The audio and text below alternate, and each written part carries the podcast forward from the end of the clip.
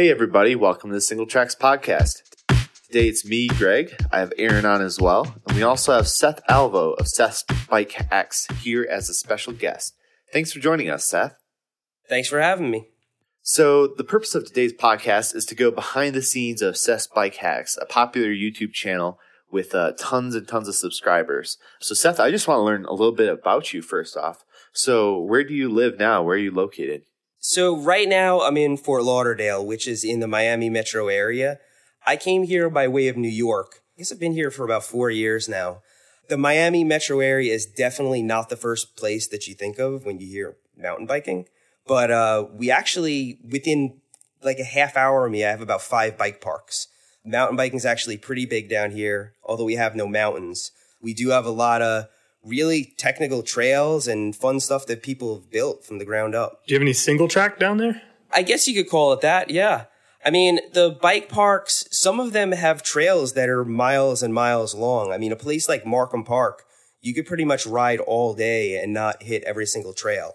So it's mostly switchbacks, man made obstacles. It's uh, bike park stuff.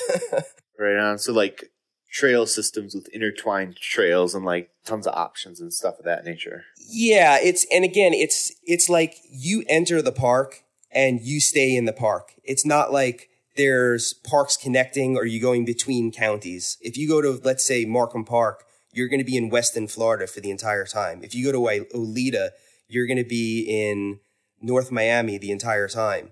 So they're all enclosed spaces. They are truly bike parks. The trails connect, they're rated, you know, in difficulty level and everything, but it's not like when you go to some place like British Columbia or Vermont or something like that. There's there's trails that go on, you know, between towns and towns. Right on. Well, so tell us a little bit about when you started riding bikes. What got you into biking? So I first rode a two wheeler at three years old. So it was shortly after I was done being potty trained. But um, really, I had a big backyard growing up and I would ride in the backyard. So even before I was old enough to go out on my bike by myself, I was setting up little ramps. I was riding around the grass. I was, you know, kind of misusing my bike, I guess you could say. And as I got a little bit older, my dad would take me on mountain bike trails. I did have a little mountain bike but yeah, I, I mostly just started in the driveway in my backyard, kind of like a lot of people. Right on. So, from a lot of your videos, it seems like you have a background in BMX. Is that sort of where you really got serious then?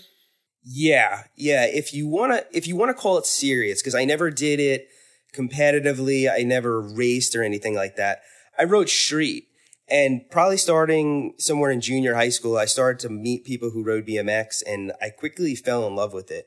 It was the first thing that I really sunk my own money into and I spent all my time doing. Like it could be 10, 15 degrees out because I didn't always live in Florida. It was, this was New York. It could be 10, 15 degrees out and we would go out riding until, you know, my parents were looking for me like, why isn't he home?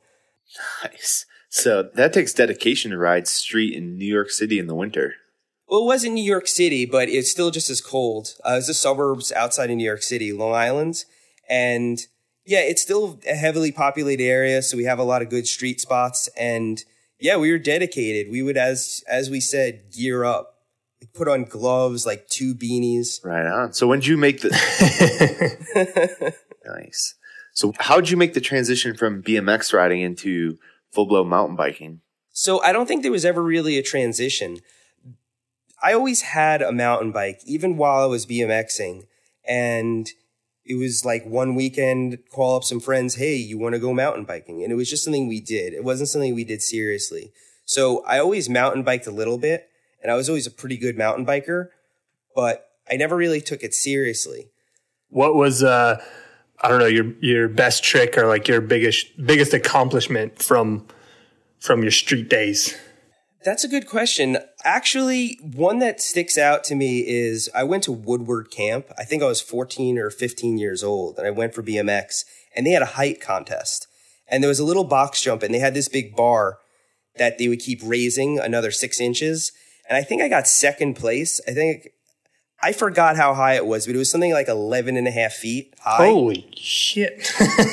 yeah. It was like crazy. And then, and then of course they put the bar up to 12 feet and then you fall because you hit the bar and you're like flying off the bike. But it was on a resi jump, like it's smooth and it's got kind of padding underneath it. But I guess when I think of accomplishments, probably that aside from some just big gaps in town that nobody else would jump. Very cool. Yeah, because from watching the videos, it's it's you know it's very clear that you uh, you know you're very skilled on the bike and the how high you can bunny hop and you know the 180s and the you know the, the one that kind of stands out to me was when you were jumping the ramp into the into the back of the truck and uh, yeah. just slamming time after time. I was like yeah that guy's got a bmx background. Yeah falling is just falling is just a part of riding for me. But you learn falling is like something you can kind of learn how to do right. actually. Right. I've learned not to put my arm out. I'm getting a lot better at that. Break a couple yeah. wrists and you'll uh, you'll you'll learn. Oh thank you oh man so what made you decide to take all these skills you've acquired and turn them into a youtube channel you know what's funny is i actually decided to start a youtube channel just as a learning experience I'm not a bike rider by trade. I, I don't work at a bike shop, at least not now, but uh, I'm a web developer. And I sort of realized there's more money in marketing than programming or website building. So one day I up and decided I'm going to start a YouTube channel and learn how to do video and learn how to analyze it and how to gain viewership. And I never really expected it was going to amount to anything. I knew I was going to make pretty good videos. And it's funny. You open that question with when did you decide to take all these riding skills and create a YouTube channel of it? I never intended on riding in the channel. And if huh. you look at the really early videos, they're all repair videos and how to videos and product reviews. And that was what I was going to focus on because my thinking at the time was like, well, nobody's really going to want to see me ride. I mean, I can just do little hops and stuff. Well, I think that's uh, definitely changed then. Uh, that's pretty crazy, the transition. Yeah. I think one day I did a video. I think I did a video on the dropper post. It was actually my first video and I like bunny hopped over something and I got a few comments where they're like, Hey, can you do how, how to bunny hop video? I was like, okay. I did a how to bunny hop video and immediately started getting a lot of views and a lot of likes and a lot of shares. And so I said, all right, well, maybe I'll do uh, some other how to videos. And that's when the viewership like really started to increase. And I realized that I kind of had something more on my hands. Right on. And now you have over 76,000 subscribers, which, I mean, that's pretty good for anybody, right? Yeah. it's actually pretty crazy to think that a year ago in July, I was celebrating reaching my 500 subscriber mark. Wow. Wow. Just a year ago? less than a year ago. In July, I did a video like Holy smokes. 500 subscribers question and answer video. So since then, I've gotten up to 76,000 and it's kind of crazy to think because that's a lot of subscribers, like yeah. you said. It's a lot of people. Do you know how many total views you have? Uh, it's in the millions. I get 2 million views per month. Whoa. So, and that's increasing every month. Dang. that's, yeah, so that's pretty unreal, man. Yeah. So like every video I post within the first 48 hours, it's averaging anywhere between 15 and 40,000 views. So it's, it's pretty nuts. You should do so, a Seth's Bike Hacks on how to create a YouTube channel. yeah, people have asked me for that actually. Not giving away that secret sauce though, right? So obviously we distribute your videos on Singletracks and that helps, but where do you think the bulk of your views come from? Do you have one specific spot you can point to? Or is it just people that subscribe straight to your channel? So 30% of the people that watch my videos are subscribers. So the other 70% are people that just came upon them by happenstance or they're searching for Seth's bike hacks in the analytics, what it tells me is that suggested videos is where I get the most views. So people are browsing YouTube and they see one of my videos pop up. They're interested in the thumbnail. They click it. And then the next video they watch is another one of my videos and the next and the next and the next. And that's definitely how I'm getting my views. Right on. So you told us a little bit about your transition from reviews and tech to um, how to and skills. So, can you elaborate a little bit more about your current goal with your videos? Like, what kind of topics do you most enjoy discussing, and where you're going with that? As far as topics, there there's obviously, like you said, the how to's and the tutorials, but my favorite ones are the experiments. Like, what if? What happens if you put a really small dude on a really big bike? Or what happens if you ride a BMX through the mountain bike trails? What happens if you expose a mountain bike to salt water? Like stuff people that, stuff that people wonder about, but never have the motivation or resources to actually test for themselves. Yeah, we've seen a few of those and we're like, the one that really got me was when you pumped your tires full of water. And it's like, I would have never thought to do that. Like, I was like, this is hilarious. Oh, I was up all night thinking about that. I was like, I can't wait. so, yeah, how do you come up with these crazy ideas? You know, you said people wonder about them, but like, how, how do you identify these topics? So, I kind of make videos that I would want to watch. So, coming up with topics and ideas is the easiest part. Like I'll never run out of topics and ideas because every video that I make gives birth to like five ideas. For instance, when I make the when I made the first uh, how to ramp video, I got a million comments like make a bigger one, make a smaller one, make this kind of ramp.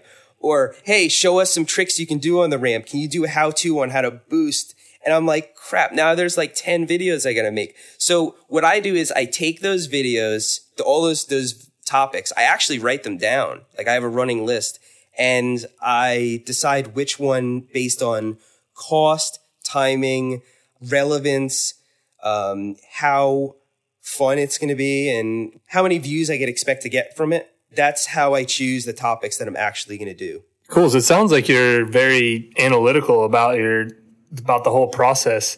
So is this is this kind of I know you said you're a web developer, but is this are you transitioning to this being your full time gig? Yeah. Um, eventually, I want this to be my full time gig. And what's what's funny about it is this this is sort of my calling. It takes every single thing that I'm good at and combines them. And I don't think a lot of people are lucky enough to say that that's what they do. Like, if you were an adventurer and you were also a good writer and you wrote adventure journalism, it would be sort of like that. I'm a web developer so I, I deal with stuff on the internet. I'm a marketer. So I get people to get interested in stuff and I like bike riding. So this is like all three of those things combined. I get to use cameras, technology, internet. I get to sell stuff on my website. I get to deal with SEO. So it's sort of like the web development just prepared me for this. Now I get to sort of transition to this and actually make something viable out of it. Um, so yeah, it's exciting. And you know, I run it like a business. Like I take it really seriously. I'm incorporated. I have contracts and stuff that I that are pre-prepared. You know, I I do bookkeeping, everything about it. I run exactly like a business. That's awesome. It sounds like it, and it sounds like it's paying off too.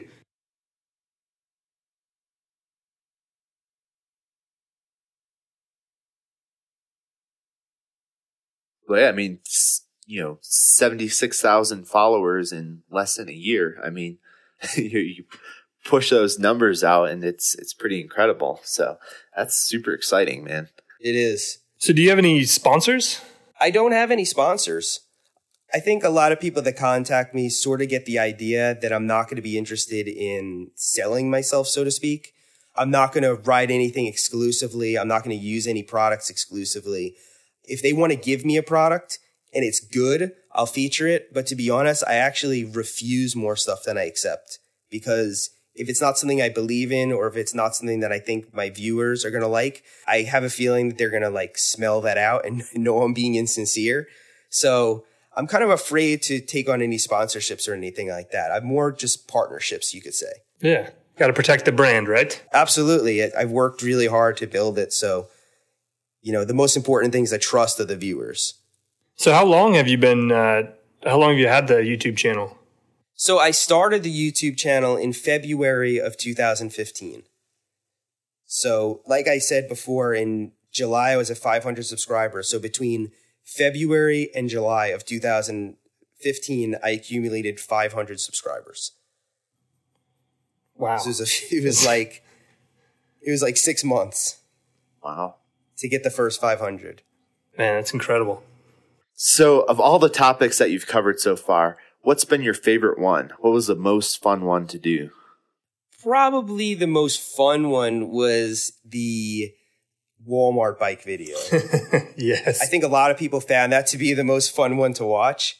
That was actually born out of necessity. People were asking me all the time, "Hey, is a, like a Super Havoc a good bike? Like all these crazy bikes from Walmart?" And I'm like, uh-huh. I'm like, I don't know. Like, I don't even know if you can. Probably, you could probably bunny hop on it or whatever. So actually, when I got that bike, I was like, sort of rooting for it. Like, you want to root for the underdog. Sure. And I'm like, I'm going to show that you can take this on the trails. I'm going to show that you can bunny hop with it.